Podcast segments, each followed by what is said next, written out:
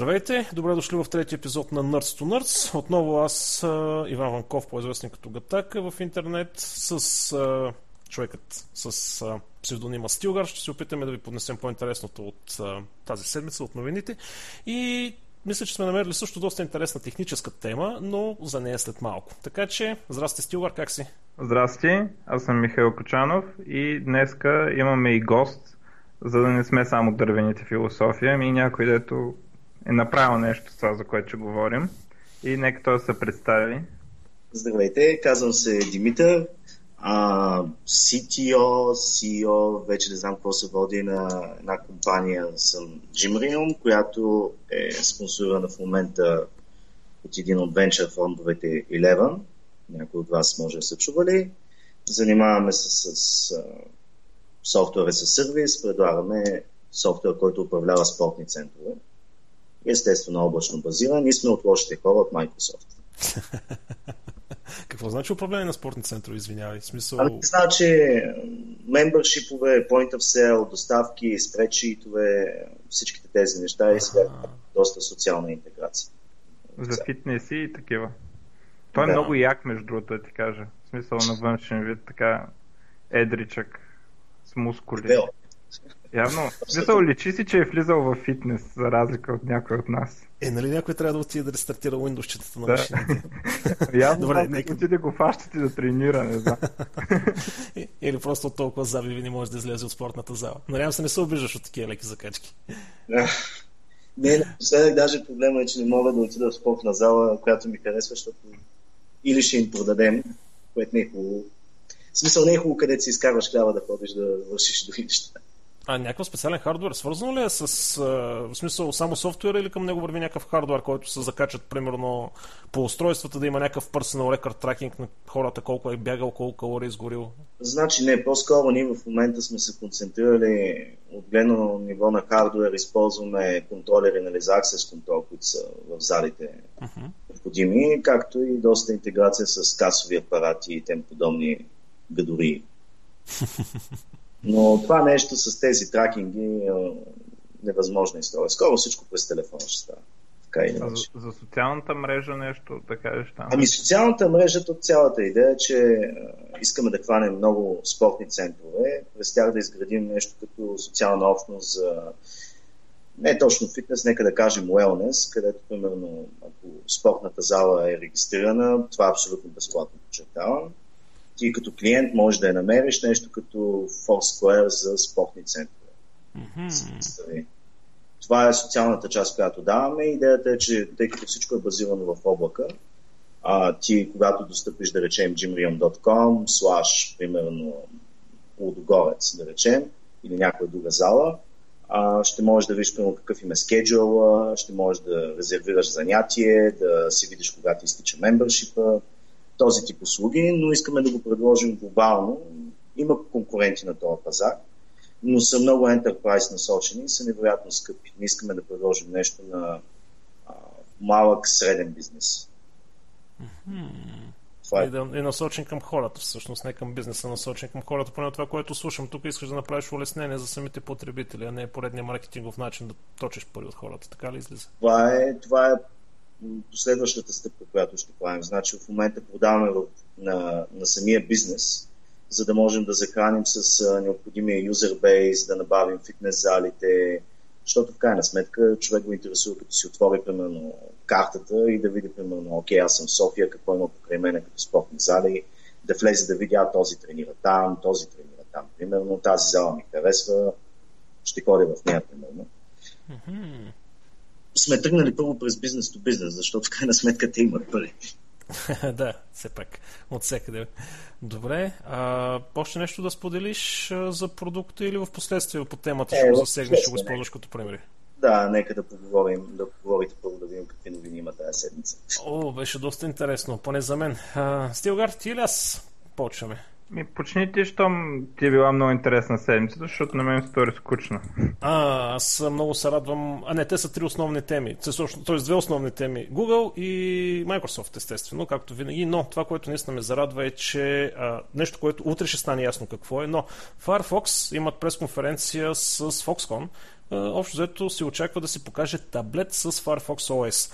А, всъщност Firefox OS а, събра доста така, погледи на много разработчици заради концепциите, които са вътре. В смисъл, тя технологично не е нещо, кой знае колко революционно, нали? работи се на същите хардуери, обаче там има една такава концепция, че от всъщност това е по-отворена дори от Android операционна система, въпреки че Android вече не е отворена операционна система, което ще да, да ми говори. Примерно, ако искаш да се инсталираш някакво приложение от тяхния маркет, ти дори нямаш нужда от акаунт. Смисъл, ти просто го инсталираш.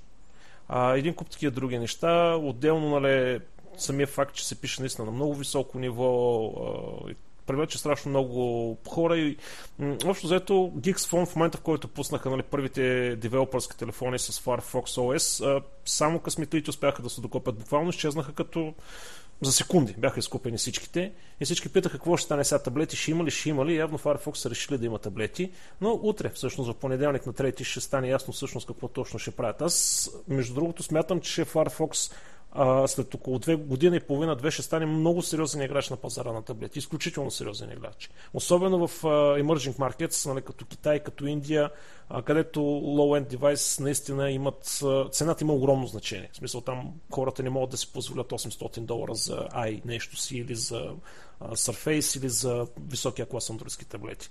Така че това е, много ме радва тази новина. Просто много ме радва, защото един добър играч влиза в една нечестна игра. да видим какво ще стане. Някой пак ще размърда рибите. Аз имам малко съмнение за колко ще е успешна тази операционна система, защото според мен, за да е успешна, трябва да, да се налеят едни пари там, защото някой трябва да дава пари, иначе няма да се разработват качествени приложения.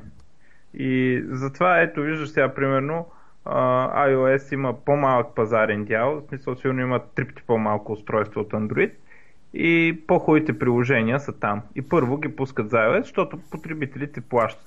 Сега, Firefox OS... Е много спорен въпрос, между другото. За кое? защо все още... В смисъл, тук има голяма политика, защо първо се пускат за iOS нещата.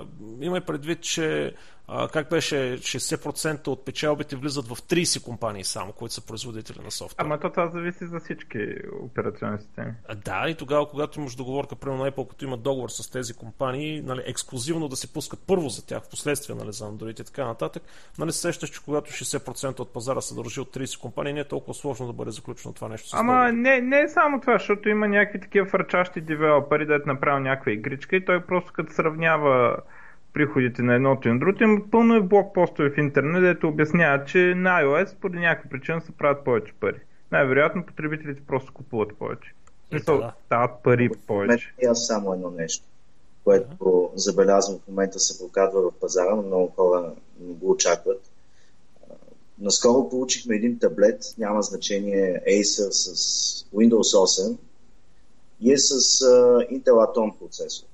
Това нещо държи повече батерията му, отколкото са в Safti.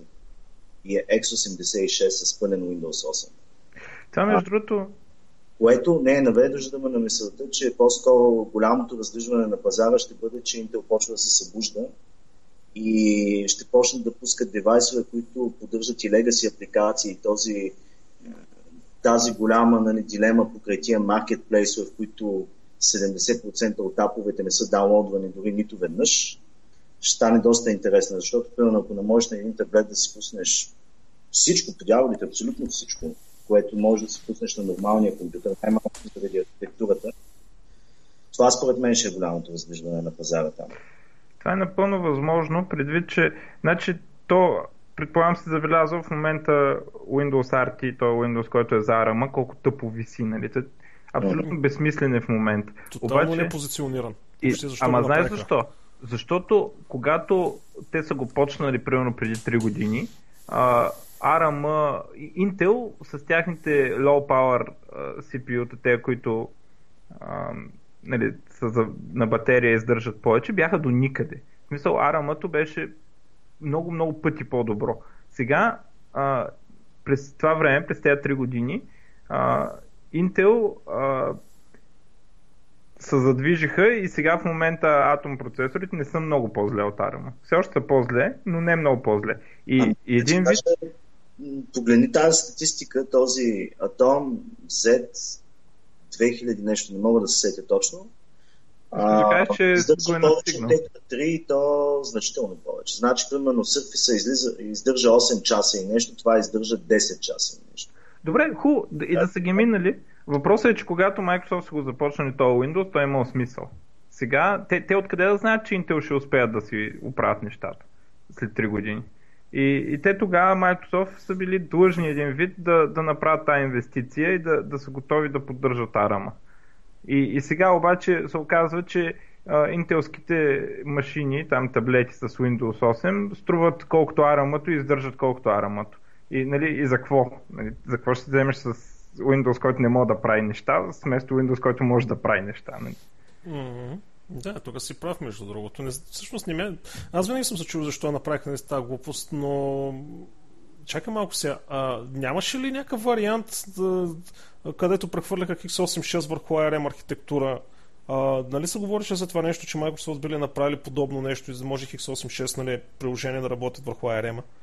Не съм чул да се е направил такова нещо. Значи, а, по принцип... Може да се бъркам, явно. А, Microsoft има компилатори, дето, значи, първо, приложенията, които са в Windows Store, ако ги разработваш на .NET или а, дори да ги разработваш на C++ или JavaScript, там на каквото ги разработваш, а, може да ги компилираш винаги до ARM. Целият toolchain поддържа и ARM и 8.6. Ага, е това имах преди. Да, това бях това, чул, това само в Windows Store.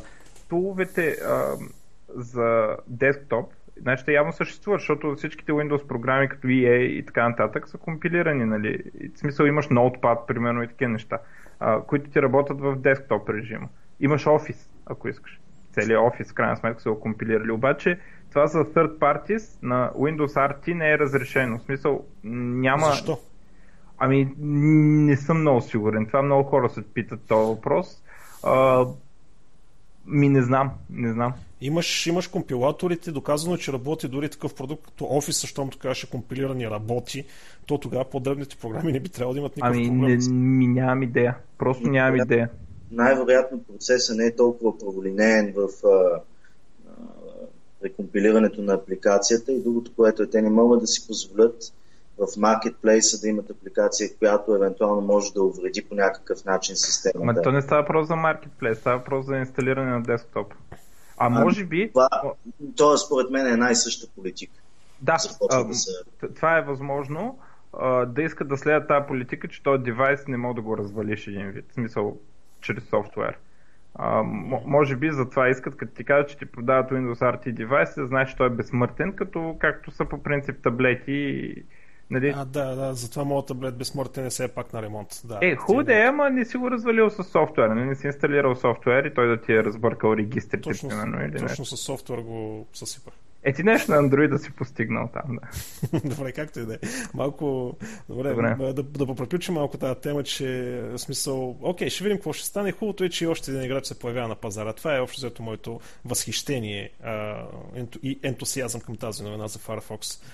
На мен за Firefox, между другото да кажа, много ми харесва това начина по който се измисля с sideloadват application. Според мен и, и другите трябва да го направят по нещо подобно. В смисъл, аз не, не поддържам, че трябва да се прави всичко на HTML, обаче не виждам защо тяхният модел за инсталиране на application да не, да не са направи примерно за Java application, за .NET application и така нататък. Значи те това, което правят, отваряш URL, на него на това URL има някакъв манифест, на който се декларирани какви възможности трябва да поддържа операционната система или в случая с Firefox OS браузъра.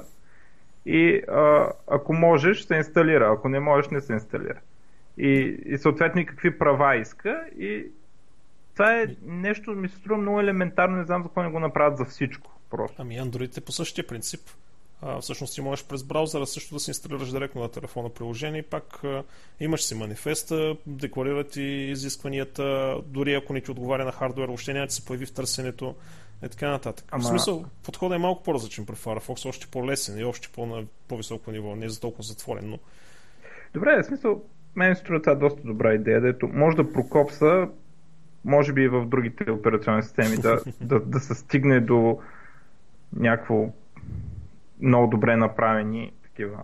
Мен ме кефи, че Firefox, въобще Mozilla Foundation не тръгват да съдят наляво и надясно някой, ако им вземе някаква идея. е много готино. Чест им прави. Еми, би трябвало да имат патенти, все пак не съм малка организация. Обикновено нещата, които правят, мисля, че юридически са обосновани. Но, окей, айде стига Firefox и така нататък. Тебе викаш какво скучна седмицата, нищо не ти привлича ами, имам, имам тук някакви неща. Я сподели да видим. Ами, там драмата с uh, YouTube application на Windows Phone продължава. Нали, ако помниш, миналия път споменах как за големия скандал там, дето Google не искаха да пускат, Microsoft пуснаха, Google им се скараха, че използвали апитата неправомерно. Сега излезе новина, Microsoft свалиха апликейшена от марките и казаха, че с Google са се разбрали и в момента се преработва апликейшена да, да е compatible с изискванията на Google, което сега не е много ясно кой е победил, защото ако примерно този application излезе в следващия месец и поддържа фичърите, които се поддържат на iOS и, и Android, примерно плейва реклами, от рекламите парите отиват в Google и така нататък, значи Microsoft са постигнали целта си, защото крайна сметка успяха да вкарат application, като на другите операционни системи, като ги направиха това, тази демонстрация, този скандал. Обаче ако application се появи много урязан, или се забави много време, тогава Google ще са ги прецакали. Но сега ще видим как ще се развие. Това е интересно, че апликейшна изчезна от маркета и двете компании обявиха, че са се разбрали и сега го преработват. Добре, колко процент е пазарният дял на Windows? Може би към 3 в момента. Зависи, зависи как се гледа. Добре, бе, защо е толкова голяма борбата за тия 3%? Не мога да разбера. Е, те на Microsoft е ясно защо е борбата, а пък според мен Google ползват да ги тъпчат докато са малки, защото Google нищо не, нищо не губят, докато голяма работа, че не, не мога да се гледа както трябва на Windows Phone. То даже може, нали, смисъл просто е неудобно. И ползват момента да ги тъпчат. Според мен това правят, пък като, като пораснат достатъчно платформите, самите Google ще се бутат там. Как се бутат на iOS. Не мисля, че на iOS много им харесва, ама има пара там. Да, огромна пара. Добре, като става дума за Microsoft, чули, значи две, две неща. Първото обявиха, че искат да продадат 1 милиард, милиард конзоли Xbox One. Това им е целта. Така 1 ли, милиард бройки. Това е невъзможно, а, според мен. Е, дано е невъзможно. Второто, а, Forbes и много хора като Tech, Syndicate и така нататък нададаха много сериозен войс за Kinect и тази функционалност неговата, дето не може да се изключи. Значи вече официално, в смисъл излезнаха с прес-релиз Microsoft вече официално по този въпрос. Значи Kinect, единственият начин да бъде изправен Kinect да не слуша и гледа какво се случва в стаята е да бъде изключен от захранването, т.е. да го изчегъркате кабелите. Въобще да си изключите конзолата от всякъде. Във всеки друг случай той седи и слуша и а, разпознава кой е в стаята. В смисъл, Kinect вижда кой ви разпознава като човек, кой сте а, може да следи пулса ви, телесната ви маса, реакциите ви. Примерно, ако гледате реклама, след колко време реагирате на рекламата, каква ви е реакцията. Ако влезе непознат човек в стаята, той казва и кой си ти и иска идентификация на този човек. И общо заето, цялото това нещо се събира в клауда, за който ще говорим след малко, а, и естествено хората казаха, добре, как ни гарантирате privacy? И Microsoft, степиш на техния стил, казаха, ами ние сме отговорна компания и ще се грижим нали, безпроблемно за вашите лични данни, не се притесняйте. Въпросът е обаче, че можеш да сложите едно елементарно копче, което спира тази функционалност. Между другото, то това първо беше неизбежен скандал. Ама неизбежен, всеки казва, стария... не купувайте. Аз такова нещо не аз си купя. Това, извинявай, че те прекъсвам, но човек, това е това е, това е толкова грубо влизане в личното пространство. Това нещо седи в стаята ти, в всекидневната ти, гледа ти всеки един разговор, voice, uh, voice recognition работи отзаде, а, свалят се тези текстове, разпознава хората вътре, следи ти пул, следи ти какво правиш, с кого говориш, кой говориш. Непрекъснато. И не можеш да го спреш. Първо, според мен се раз... Значи, аз това, което гледах точно на Microsoft, първото, което е, казаха, че когато Xbox е изключен, той следи, той не работи, обаче според тях следи само за думите Xbox не, Не. Точно официалния прес-лист. Офи... Точно официалния прес-лист ще виж, че а, точно това пише, че когато е изключен Xbox, той само за това следи. Разбира се, технически ти не знаеш дали той само това прави. Нали, той, той както следи за Xbox он може да следи за всичко. Но, а, значи, те един вид в агримента там пише, че само за това следи. Обаче, значи, този скандал е наистина неизбежен и го имаше и за стария Kinect, обаче като замислиш, примерно лаптопът ти, който има камера, му прави абсолютно също. Не може, повярвам. Как, как пък не можеш? Не, не може да прави това нещо. Ми, ако Просто... го направят да прави, ще прави. Ние, ако съм на Windows, ще прави. Като съм на Linux, е, няма да, да, да, карта. Да, ако си на Windows. Така че... За камера. Няма драйвери за камера. Майтапците. А, да, да, това е между другото един от проблемите. Не, в смисъл, оправиха го вече, но няма никакъв проблем аз, примерно, да си байпасна, примерно, камерата към някакъв дев new, примерно, и айде гледай. Да, бе, да, по принцип, да, ясно, че е така, но става въпрос, че а, те възражения също може да има, примерно, за лаптопите с камера. Нали? Ама да, да, ама с, там никой, не, никой няма съмнението всъщност, че това нещо се случва и отделно имаш хардуерен а, свич, нали, който ти светка диод, че тук тръгне това да прави. Ми... Нарочно по тази причина е направен. Ми може да се направи, може някой да може Microsoft Surface, примерно, да са го направили, да не прави така. Значи, да. а, това е просто, според мен е там голямата драма с Kinect в сравнение с другите технологии става, защото е нова технология и по подобен начин става с Google Glass, между другото. А, значи, Google Glass е малко по-грубо, защото ти си го носиш на лицето и един вид а, нарушаваш правилството и на другите, не само на себе си, докато Kinect ти си го пускаш и си го слагаш в твоя хол, нали? Не ходиш при съседите да, да го... Знаеш ли какъв е проблема при мен? С две думи да ти го обясня. Шибаното копче за изключване. Значи, хубаво, аз не казвам тази технология дали е полезна или не е полезна. Със сигурност за игри или за някакви социални неща или за каквото и да е било ентертеймент, че свърши много добра работа. Въпросът е, че не ми се дава правото на избор аз дали да използвам или да не използвам. А ако бяха сложили едно копченце, так изключи, не ми пука, нека да не слушах Xbox On и така нататък, нека експириенса, примерно, да ми падне, примерно, или когато искам да играя, примерно, и Kinect да ми работи пълноценно, да си стракне копченцето и да работи един хардуерен свич. Не знам си колко части от цента струва това нещо, но не са го направили. Тоест, тук говорим вече за политика. Не за техническо ограничение, не за те просто искат това нещо да стане хората да претръпнат с това нещо. Което това, е, това, това е възможно. Възможно е за това да са го направили. Също е възможно да дадат назаден, ако видят, че е, много не са приеме наистина. Е възможно сега, аз съм сигурен, че четат, четат реакциите и обмислят дали да сложат копченцето. Защото то нищо не им пречи да го сложите. Да, колкото дадаха назад с старт бутона на Windows 8.1, Windows Blue. Да, а, затова ми е...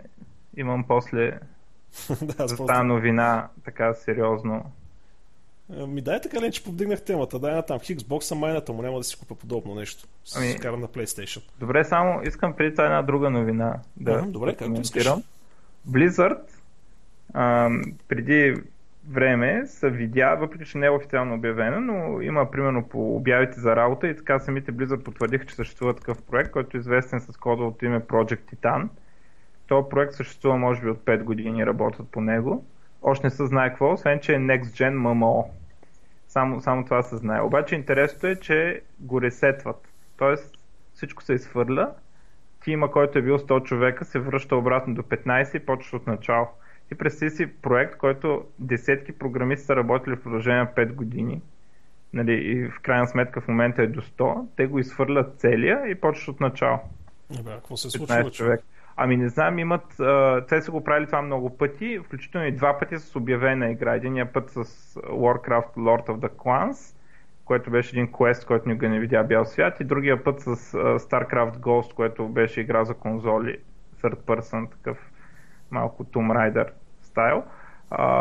И това са само обявените им игри. Uh, има някакви презентации, в които са показвали други игри, които никога не сме чули, че съществуват. След години девелопмент ги режат и така, така се постига а, това качество, което винаги нали, виждаме от Blizzard на такова високо ниво. Просто години, години труд се изхвърлят, когато се види, че не е на, играта не е на най-най-високо ниво. Всички други компании вероятно биха пуснали такива игри. И то само представи като програмист, а, нали, представи си, че си работил 5 години по един проект и го изхвърлят и кажеш почваме от начало. Нали? В смисъл, само си представи, това, това някъде чува ли да се случва такова нещо? Еми, то е економически необосновано. Еми да, ама после Google създават фанатици като мене. Аз пък Google. Blizzard създават фанатици като мен, дето ти си купуват всяка игра, независимо каква е. В смисъл, аз... Е, сега аз картите няма си Ама... По принцип... Така май нещо искаше да каже или ми прекъсна нещо ми с някакъв шум. Duke Nukem Forever, ако помните, голяма част от екипа накрая започна да напуска, защото за енти път смениха енджина и така и така не могат да си пуснат продукта, който правят. Не знам там дали сте гледали, има, си бях купил оригинал на играта и накрая имаше едно клипче от, мисля, че релиз, който е трябвало да бъде 2004 година, който изглеждаше много, много качествен на нивото на игри като Half-Life 2 тогава, Doom 3, на е такова ниво. Да. Ами... И съм се замислил какво ще да стане, ако са били пуснали това. Значи там той има една много така статия, примерно на, на не мога спомня на кой сайт беше, но статията е примерно 7-8 страници, които разказват историята и с вътрешна информация как, как са скарали, какви са били скандалите, кой напуснал, кой не напуснал, защо ам, защо се е случило там, но не мисля, че случай е същия. В смисъл, не, Blizzard не са компания, дет не релизва игри. Нали, да, бе, ма, това са стотици милиони, които си фърляш просто е така с економическата ами, обосновка, не я разбира. Така е, ама те се целят в милиардите. Не знам. В смисъл, и, и на мен ми е много странно, но са го правили и факт, че го правят непрекъснато на едно или друго. Diablo 3 също е изхвърлен един път. А, да, за него се чуда. И, смисъл, и такова те... смисъл, знае се, че по подобен начин след 3 години, не, от начало. И това е. И хм. Смисъл, Или просто о... пазар, да, да не би нещо на пазара да се сменя. Примерно те тръгват както с, примерно, с Windows RT. Тръгват да правят нещо, в един момент а, пазара се променя или излиза някакво проучване много мащабно, примерно за човешката психология или гейм културата или каквото да е било и, и обръща в смисъл значи, на обратно. Има го и това, Това, това го направиха с uh, World of the Clans, което беше Warcraft игра, която беше квест и те казаха, че квестовете нямат, не си струва толкова ресурс да се, в жанър, който практически има много малък фанбейс.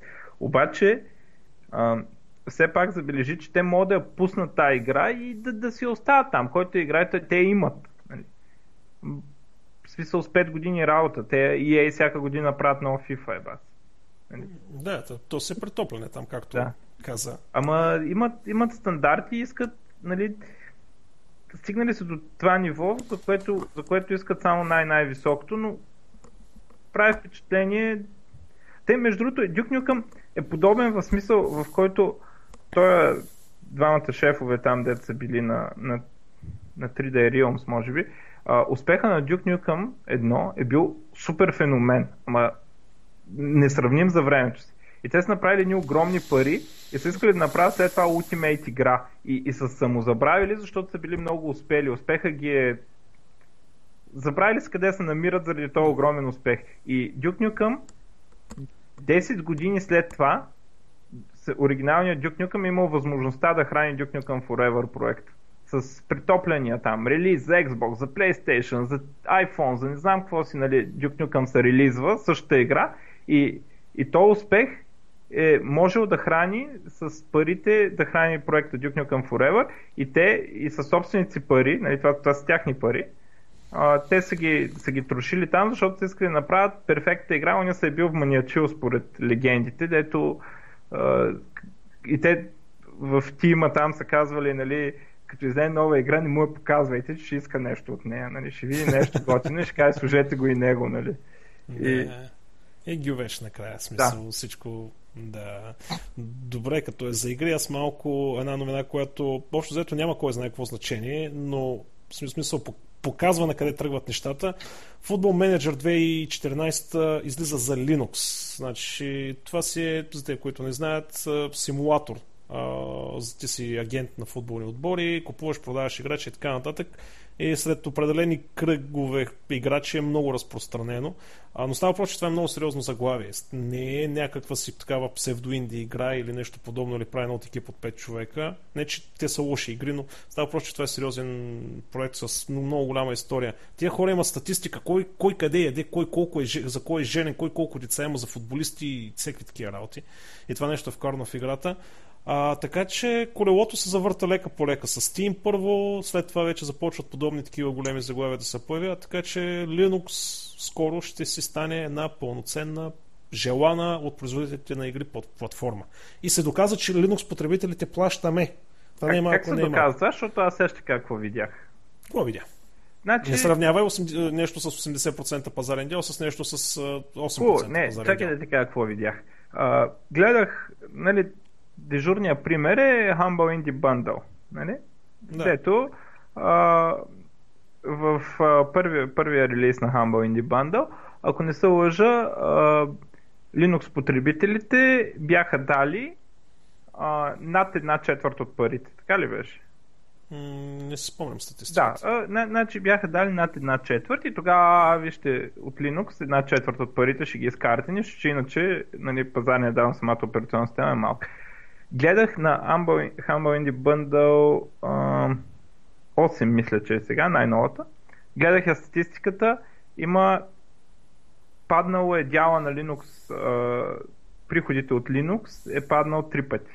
спрямо, момента... спрямо общите приходи? Не, спрямо или... три пъти, спрямо това е една четвърт. Като, сум, една като 12, сума. Примерно. примерно в първата са дали 1 милион, втората са дали 200, на осмата са дали 200 хиляди. Това ли искаш да ми кажеш? Като процент от общите такова. Значи, а, на Humble Indie Bundle 1, примерно Windows е малко над половината, Mac е там някаква такова и Linux е малко над една четвърт. Сега Linux а, е жалко, че нямам графиката да го видя колко точно беше, но, но е намаляло много. И според мен те приказки се държат, нали, колко се купува на Linux, се държат на един първоначален ентусиазъм такъв. Ще съпортнем сега да видите, че се купува и после забравят да купуват. Значи потърси графика за броя инсталации а, на версия 1 и на версия 8.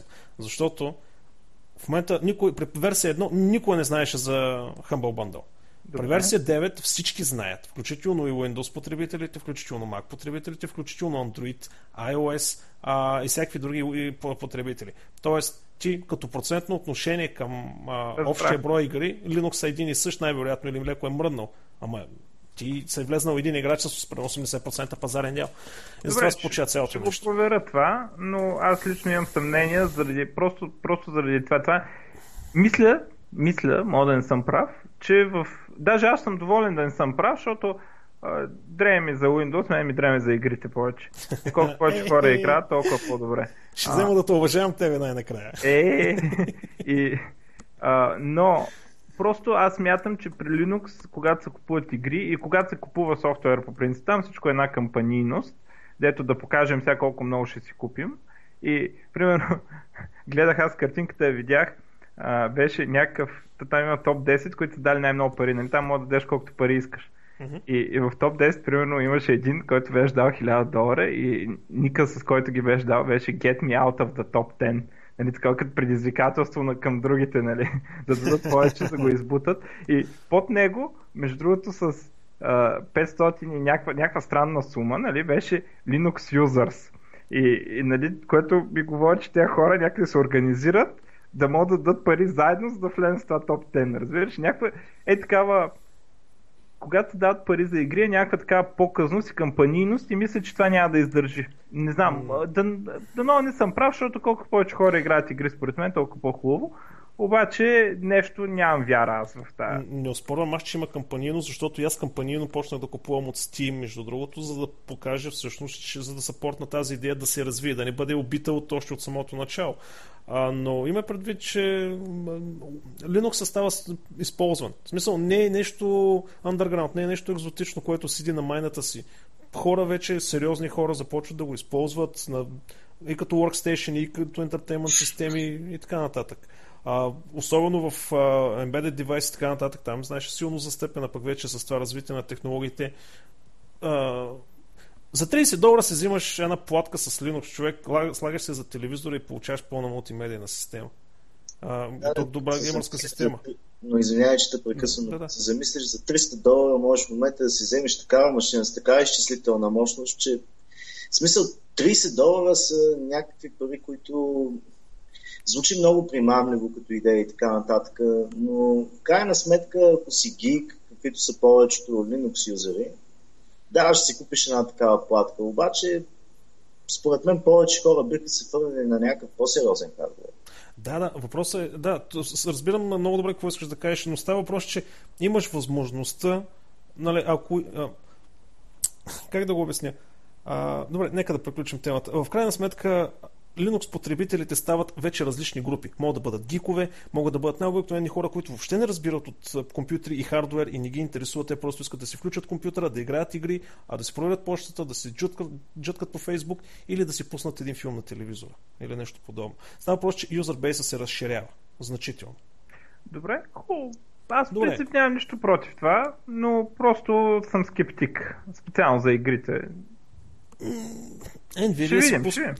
Човек, не знам по каква причина, но игрите ми вървят по-бързо, отколкото на Windows. А това, това също мога да е вярно. Ама вече. Ба, като си има предвид, че съм с така, сравнително последно поколение хардвер, а, драйверите под Linux на Nvidia, защото на няма какво да говорим, на AMD няма какво да говорим, там е пълен кошмар. Но на Nvidia имаш поддръжка на, на последно поколение. Аз съм с 680, а на Nvidia поддръжката е невероятна. Изключително добра. Просто всичкото си работи както си трябва. А, добре. А, Дай нататък. Дай нататък. За Windows 8.1 да кажем ми е последното а, такова.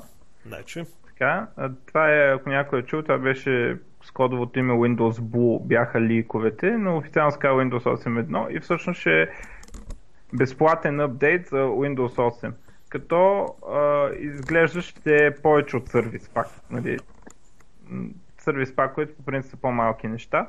А, сега, да коментирам повечето нещата, които така са по-интересни. Значи, има множество, множество малки подобрения, които често казано биха говорили нещо на човек, който ги е ползвал повече време. Примерно как се дисплейват search резултатите, примерно как се поставят, как десктоп програмите поставят тайлове върху старт скрина и такива неща, които някакви малки дразнещи неща ще бъдат оправени, обаче а, трудно може да, да се обясни някой, който не го е ползвал, и само го е гледал, нали.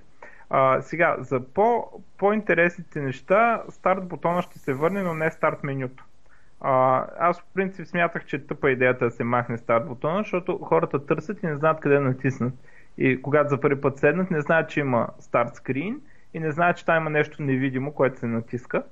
А, и сега ще върнат бутона, но не и менюто. Когато натисне бутона, ще се ходи на старт скрина. Другото, другата идея, която така беше доста недокладена в Windows 8 са Hot Corner, след като си закараш мишката в някакви агли или отстрани, се появяват някакви неща. А, там ще има някакви подобрения, като а, още не е всичко ясно, но а, ще може да се конфигурира кой Hot Corner какво да прави. И примерно някой Hot Corner, който ти е по-удобен, ти може да го смениш да прави това, което прави другия, или може би дори да се изключват, ако ти пречат и така нататък. А, така, и може би най-така, което може да коментираме, а, въпросният апдейт ще дойде с Internet Explorer 11. А, така, преди това само да кажа, че ще има много разширения на WinRT API-то. Ще има application, че могат да правят повече неща, ще, могат, а, да, ще има такъв application, който а, за point of sale или за банкомат или за такива неща да можеш application ти да се, да се пусне на full screen, да не може да се излезе. Точно не. това, ако мога да вмъкна, аз отдавна чакам такова нещо да се появи, за да се разкара Windows CE и ако това нещо го направят наистина с този киоск мод. Киоск мод, точно така беше, да. Точно така се казва. Аз доста сериозно следя за това нещо а, и се надявам, че ще вкарат много добра интеграция на всякакви хардуерни девайсове отзаде, защото честно казано Windows RT, нали, въобще нали, WinRT, а, много е по-добра комуникацията, примерно ако искаш да пуснеш една веб камера, имаш доста добра комуникация с някакви хардуерни неща, но по-дженерик работи. Ако го направят това нещо вече на по-долно ниво, както беше в Windows C, нали, примерно точно за киоск, за point of sale, време е да ги разкарат тия първобитни машини, които седят в Starbucks и така нататък. Аз гледам като пазарен дял, който искам да взема, естествено, нали? Ти Но... ще го вземеш целият пазарен дял. да, да. Така. А, това са за апитата. Ще има там подобрения много. Там е неофициална информация. А, така, сега едно от по-интересни неща е Internet Explorer 11. А, стандартните там по-бърз, повече стандартни, там повече фичери от HTML. А, WebGL, каза се чу, че ще така, в WebGL е една от най- най-силните клюки там. Някой е ресърчвал, ревърс инженерил браузъра и има нещо за WebGL. А, това е много, много интересно какво точно ще стане там, защото не е много сигурно, че го пуснат. Лично аз не бих бил сигурен. Може и да го пуснат просто в самия браузър.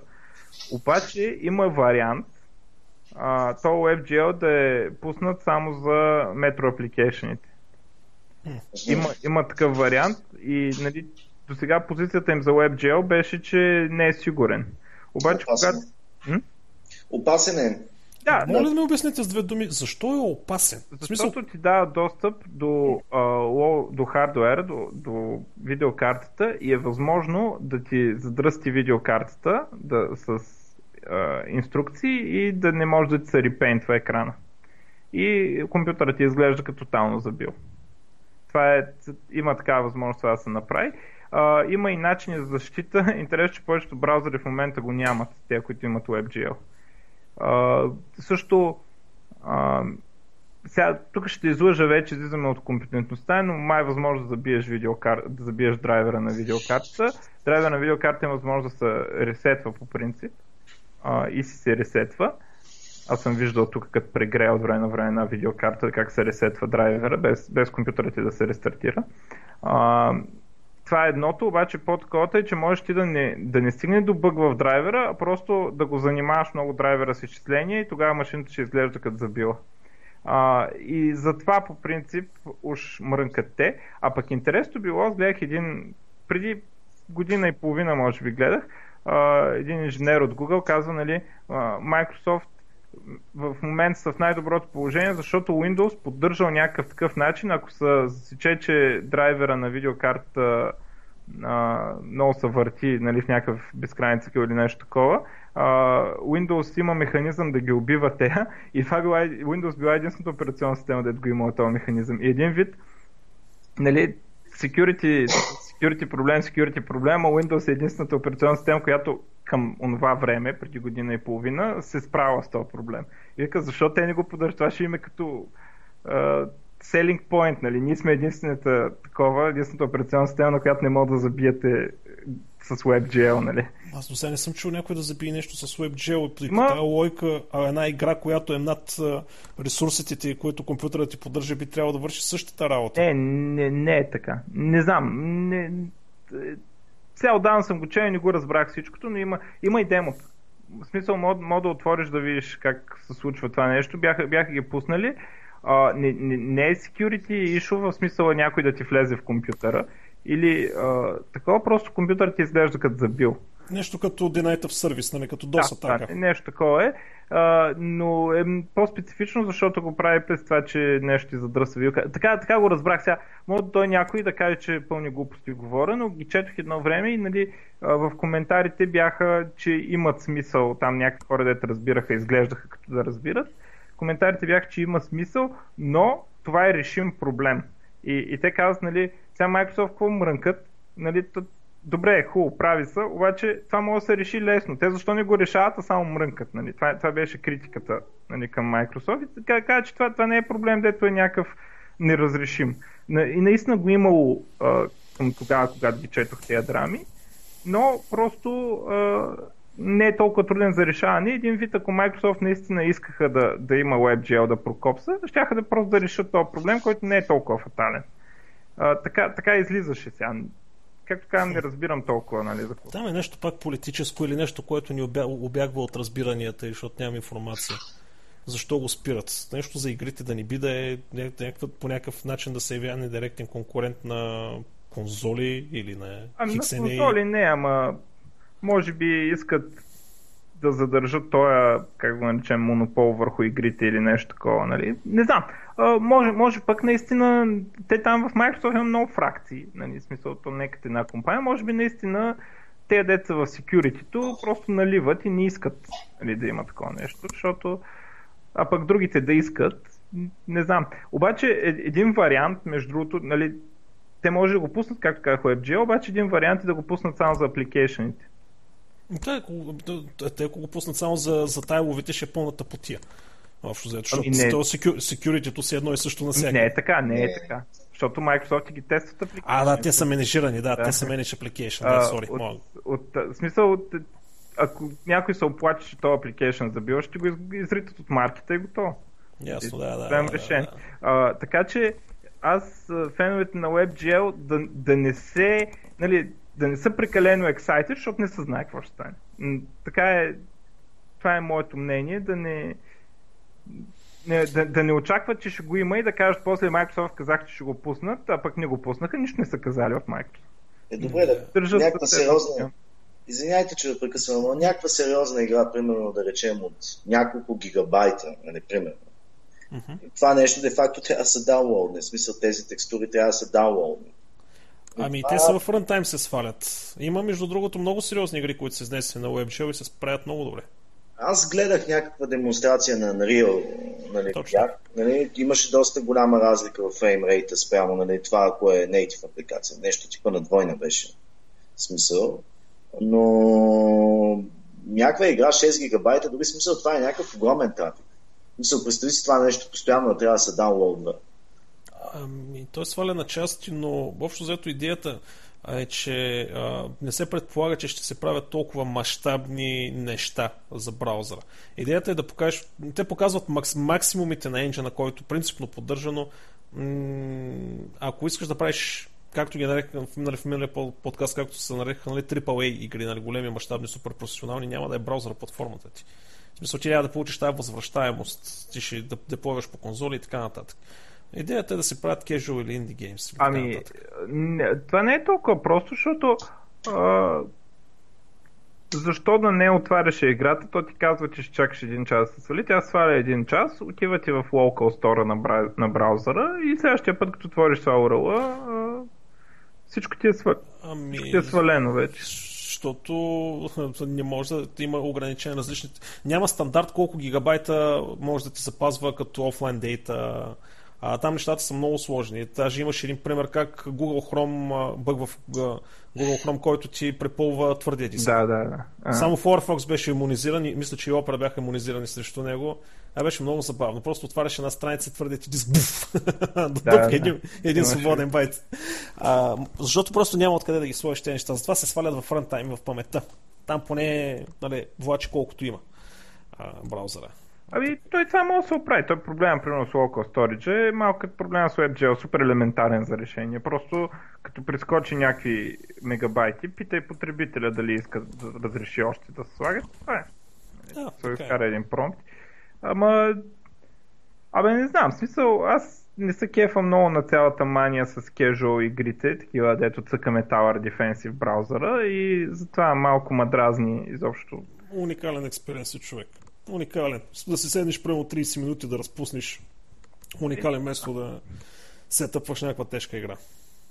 Или мен да са ми сетъпнати тежките игри. Вече. Еми, или да седнеш сега. Ти StarCraft можеш ли за 30 минути само да играеш? Трудна работа. И по принцип, да, в смисъл мога да направя една игра. Не, но в смисъл аз имам и други игри, дето... Да, да, но по-ангажиращо е. Докато те за това са casual игри. Мен, примерно, на, много добре ми идва, примерно, да цъкна 30-40 минути, примерно, на някоя зарибявка преди легане или просто да се изключа съзнанието, да каже, окей, работне. Не, да аз просто много ще се разстроя, ако Джон Кармак утре каже, както той един път го направи, когато там с телефоните писа едно Doom RPG на Java. Това още беше преди най-най смартфоните, преди iPhone, ако не се лъжа. И ако Джон Кармак утре каже, сега няма да пише истински игри, ами известно време е така много яко ще пиша с WebGL игри. И тогава ще ми е малко тъп. Разбираш, нещо, някакви такива сериозни девелопери да се вдъхновят, нали, да, да пробват там какво стане и да пишат някакви глупости, защото, защото може. Нали, не, не защото трябва. Защото не, ми, не ми се вярва да стане. Не ми се вярва да стане, защото тази технология не предоставя нищо ново. Тя е порт от по-висока към по-слаб, от по-висок към по-слаб хардвер, най-грубо казвам. Ами добре, ще ви. Дано. А, дано е, аз между другото си мисля, че това няма. Дано не стане, не. А, една любопитна новин, новинка около Google. А, не знам колко хора са чули, обаче Google доста са се разраснали въобще, в смисъл в, като сфери. В смисъл имат електрически централи, коли да се карат сами, в, в, в научните сектори са нали, синхронизиране на ДНК, всякакви такива работи. И следващото нещо, което правят, и те обявиха всъщност на Google I.O., че искат да го правят и да дадат интернет на всеки човек на тази планета. И след няколко седмици ще изстрелят първите 8 спътника, които ще предоставят интернет на Африка и част от Азия. А, значи, общо взето нищо ново. Такива телекомуникационни сателити има колкото искаш. Но това обаче, което Google се измисли е по-различното е, че сателитите няма да са на геостационарна орбита, т.е. сателита нали, винаги седи на една точка над Земята, а, нали, за да покрие тази област, А, ами ще бъдат, а, всъщност термина как беше, не орбитални, ами ще се въртят около Земята. Значи проблема какъв е?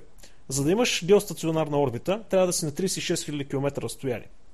Тъй като то, това разстояние трябва да бъде изминато от сигнала, имаш около 500 милисекунди забавяне само сигнала да скочи до сателита. Нали, защото все пак физиката работи по този начин. Google, това, което са направили, е пускат сателити на 8000 км височина, които се въртят непрекъснато и са направили някакви хардуери, протоколи, чудеси и така нататък, които ти хвърлят сесията, нали, т.е. пакетите, в момента в който минеш от един сателит на друг, той просто прехвърля трафик. А, което нали, намаля времето нали, за респонс на 130 милисекунди, което всъщност се няма налог нали, за подобен тип интернет. И общо взето искат 70%, това 70% от населението на планетата, което няма интернет в момента, да получи интернет и този интернет да бъде от Google. Също времено върви файбър оптика в Съединените щати и вижте какво се получава. Google се опитват да докопат а, да станат а, нали, много хора ги наричат Skynet а, от терминатори и така нататък. Но всъщност те се опитват да, да, да станат единствения интернет доставчик на света, най-грубо казано. Поне както са тръгнали. Защото това са огромни инвестиции в хардвер и така нататък, но общо заето сателитния интернет скоро време май ще бъде доминиран от тях. А между другото, скоростта на тези сателити първоначално, която ще стартира, която ще даде като капацитет е, чакай само да видя къде беше, а, 96 мегабита 76 мегабита грешка, 76 мегабита в секунда, което не е малко, като се замислиш. Та, това е новината общо взето. Google продължават да се бутат по всяко едно място. Интересно, има смисъл сега Въпросът е колко има економически смисъл, защото таргетът някакви хора да нямат пари. Кога ще ги избият те пари? Ама, човек, аз им чувство, че Google наливат пари. Не, в смисъл, те си оказали, че така го правят. Нали, първо го построи, после ще намерим начини нали, да варим пари, както беше и с YouTube, а, както беше, айде, Gmail имаха там някакви планове, както и сега правите с Google+, а, както и с Android. И както спряха ридъра, нали? По същата лайка. Ридъра заради Google Plus го спряха, защото се опитваха да 100, 100 Newsstream, нали, който върви да го вкарат в Google Plus, което според мен беше отвратителна грешка, но те се знаят. Можеше да направят интеграция, не да го премахват, можеше да го интегрират вътре. Не знам, да според мен тук влизат в малко политически причини вече с самите държави и така нататък. И там нещата са малко по-сложни. В смисъл, да, бе, това е политика, която акъла на мен не ми стига нали, да я разбира, но няма ли... Вижте, аз, моето мнение е много простичко. Ако някой държи нещо, т.е. той е в монополно положение, той няма никакъв интерес да се грижи за развитието на тази система, продукт, технология, услуга, каквото и да е било. Той няма никакъв интерес да го прави това нещо, защото това е естеството на, монополните състояния. Аз съм против всякакъв тип монополни състояния. Google са засели да правят точно това нещо. Не, те не могат да го направят, защото това е твърде много зависи от държавата. Въобще е смисъл. По-скоро това ако, това, ако ще се случи като политика, може да се, да се прекарва през името на Google, но реално интересите, които стоят отзаде, не са толкова на Google, според мен. Ами, то е интересно, че таргетират Африка, въпреки че има много други места, които нямат, прямо не Южна Америка. Първото, което правят е Африка, пък то в Африка са най-големите има една така теория, която... Тя не е конспирация, тя е доказуема. Всъщност в Африка се намират единствените ресурси на редки, редкоземни елементи, които, без които съвременната електроника не може да съществува. Защото някакъв метеорит преди години е паднал там. И общо заето никой не иска силна държава в Африка, е, защото тогава тези държави ще кажат, а, значи ползвате тези супер ценни за вас ресурси, нали, ние ще ви искаме еди колко си пари. А сега като ги държат разпокъсани и така нататък, тяхни компании, т.е. на западни държави, на великите сили, могат да се експлуатират тези ресурси неограничено, без никой да им направи нищо, сефтена работна ръка, без да се интересуват от екологични а, там закони, норми и така нататък. И всъщност дори имаше една такава теория, нали, пак много изкачим от темата на просто казваме, че за политика няма да говорим, но Войната в Либия всъщност е била, защото Кадафи се е опитал да направи африканска банка с африканска телекомуникационна система, която нали, да, един вид да махне монопола на западни телекомуникации, западни финансови институции, един вид нали, да даде малко свобода на, на, на Африка и точно заради това е цяло стана цялата простотия нали, да го съсипа този човек. Та става въпрос, че в момента, ако някой дигне тази телекомуникационна инфраструктура и я направи водеща и хората свикнат с нея, разбираш ли, ти си имаш един вече гарантиран, доказан доставчик, който е стъпил на пазара, много е трудно в последствие, особено за развиваща се държава, да го измести този доставчик. Той е сключил договорите, значи, той има инфраструктурата. Не, не, ти си прав по принцип, но има една много хубава теория за България, защо имаме толкова хубав интернет. Нали знаеш? Заради студентски град. Ами, не, а, теорията е много вярна, но а, приватизацията на всичките тези големи предприятия като БТК стана относително късно. И следствие на това имаше много малки компании тогава, които провайдваха интернет по домовете и така нататък локални. И имаше много голяма конкуренция между тях. И съответно качеството се вдигаше много бързо. Докато виж, примерно, земи една Гърция, те са още с ADSL. И при тях... Но, много важно. на DSL. Штатите е различен размер държава. В смисъл не можем да го сравняваме. Нали? Това е практически континент. Нали?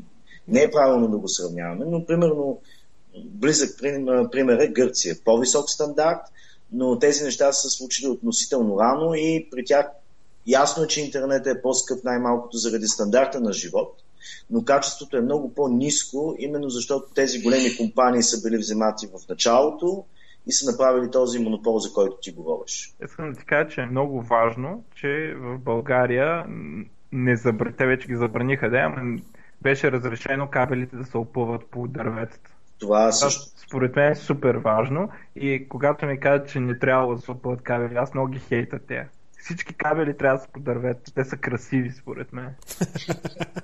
Ти ще имаш много странно представа, странна представа за красиво. Но тук си прав, между другото. Това намали много разходите по изнасянето на, по пускането на мрежите. Сега в момента това монополно положение, което имат Viva.com, т.е. BTK, защото те са собствениците на преносните канали, т.е. на кабелните канали по улиците, не е много приятно не знам, във Варна специално, доколкото знам, освен Viva.com и Spectranet, които са де-факто MTL вече, нали? И те имат, а пък за международни канали, доколкото знам, са два на Viva.com и Spectre. Не, не, не, не, имах предвид, че шахтите, през които да, да. физически оптичните кабели са собственост да. цялата държава на Viva.com, наследени от покупката на БТК. Ти нямаш право да пускаш кабели по улицата, но че ти трябва да минеш през тези шахти. Обаче, за да ползваш тези шахти, Viva.com трябва да ти разрешат и ти да платиш на тях за тези пари. Което, ако не е нелоялна конкуренция, вервай ми, не знам. И тази комисия, дете се занимава с тези неща, къде се е завряла задника, сигурно си брои парите, дете им дават, нали, да, да ни повдига този въпрос, защото това е абсолютно отвратително нещо.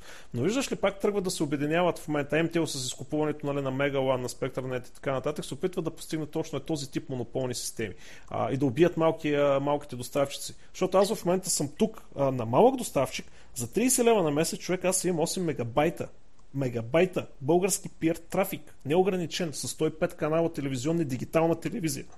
За какво говорим? А, едва ли, а, като цените на Мегалан са по-високи за това нещо, което е МТЛ, всъщност. А качеството им е по-низко. В смисъл, сравнявал съм ги двете услуги, качеството им е по-низко. Може нали, да имат хубав сапорт, който ще нали, в 3 часа сутринта ще дойде да ми опъне кабела, но а, няма значение малък доставчик може да изкара по-добра услуга, отколкото голям доставчик. Просто причина, че големият доставчик има пък, в момента, в който стигне монополно положение. От тук ми идва цялото негодование нали, с а, това, че Google примерно обхваща цели континенти като монополист при доставка на интернет, а, нали, че примерно Microsoft са монополисти в Edicvos и че Android е монополист в Edicvos, защото аз вече почвам да хейти и Android заради политиката, на която тръгват заради доминиращото им положение. Между другото, тук е една новина, която мисля да е последната, нали, защото все пак трябва да скъсяваме бък номер едно на Ubuntu е оправен. Значи, той това е малко хумористично, но а, когато започва създаването на Ubuntu, първият бък, който е регистриран в бък тракера е, че а, Microsoft има доминиращото положение на пазара. А, значи тази седмица този бък беше затворен, защото официалните статистики показаха, че всъщност Microsoft вече не са номер едно. А тук влизат и мобилните платформи, искам да отбележа. А, и така, общо взето потребителите на Ubuntu, т.е. разработчиците на Ubuntu, се затвориха бък номер едно. Защото Android вече е водещата операционна система. Да, аз не е водещата. А, това, което беше дори в бъга, беше, че iOS и Android заедно, т.е. Microsoft ня, няма повече от половината. Да, добро уточнение, да, да мога грешка. А, обаче, то това естествено е пиар такова, цялата работа с този бък. Тоест, шеговито Обаче, да, а, мен беше много смешно на техника, как от пиара на, на Ubuntu, те бяха направили кликбейт за техния сайт. Те, те пресни са жълт сайт, обаче нали, на така жълта новина. То не е жълта, ами нали, на така пиар новина, те, те го бяха направили. А, Марк Шатълърд а, се отказва от мечтата си Ubuntu да повали Windows. и дали отдолу идва рейджа в коментарите. Нали? Според мен съвсем целенасочено са го написали така, защото нали, един вид вие правите пиар така и ние сега ще направим кликбейт, нали? На това се вика кликбейт. Ето, да идват там ядосаните и да пишат отдолу, нали? Не, е, Но, това, е това всички правят смях за подиграват с тази новина, нали? Смисъл, тя, тя си... Да, тя си е смешна поначало. Да, а, да приключим с новините. Има, аз още доста имам, които мога да спомена, нали, за хапчетата на Google и експерименталните неща, т.е. хапчето парола, а, може би това мога да го включим по-нататък, а, нали, когато направим нещо по-специфично нали, за новите иновативни продукти на Google, като глас и така нататък. А, но, а да, само да спомена нещо. Дори Ерик Шмидт каза, а, интернет не забравя абсолютно никога нищо, така че грешките, които правите в момента като тинейджери, ще седят с вас до края на живота ви. Тоест, сами, самите Google обявиха, обявяват с това неофициално, че всъщност няма информация, която да трият от интернет. Нищо не се трие. Така че наистина хора бъдете изключително внимателни. А, в смисъл, личните неща си ги оставете за вас. Не ги споделяте в интернет. Няма значение дали е в социална мрежа с частни кръгове или каквото и да е било. Информацията седи в мрежите не може да се премахне. Това, е нищо, това не е нищо ново, между другото. Не е нищо ново, хората не го хора знаят. Хора го научават, да. Хората не го знаят масово, че нищо не се изтрива от интернет, че командата Delete. Всъщност аз дори като програмист в една сравнително голяма българска компания за цялата си 4 годишна практика в тази конкретна компания, където работя, аз се сещам, че аз нямам нито един Delete SQL. В смисъл в продукт, който обслужва огромни компании в България, а, в смисъл като транзакции, като пари, като мащаби и така нататък, аз нямам нито един делит в цялата база данни. Ама и не знам, не... може да има някъде в някои логове или нещо то, подобно. То не е само това дали имаш делит, то и другото, че ти може и да направиш делит на твоята система, но няма никаква гаранция, че някой не го е копирал и обикновено в интернет така се получава, че някой го е копирал някъде и ти го делитваш, ама то някъде цъфва от другаде. Качваш го в клауда, изтриваш го от клауда, ама той е в друг клауд. И мисля, че това ще бъде добър преход, нали, да се да. скочим към темата.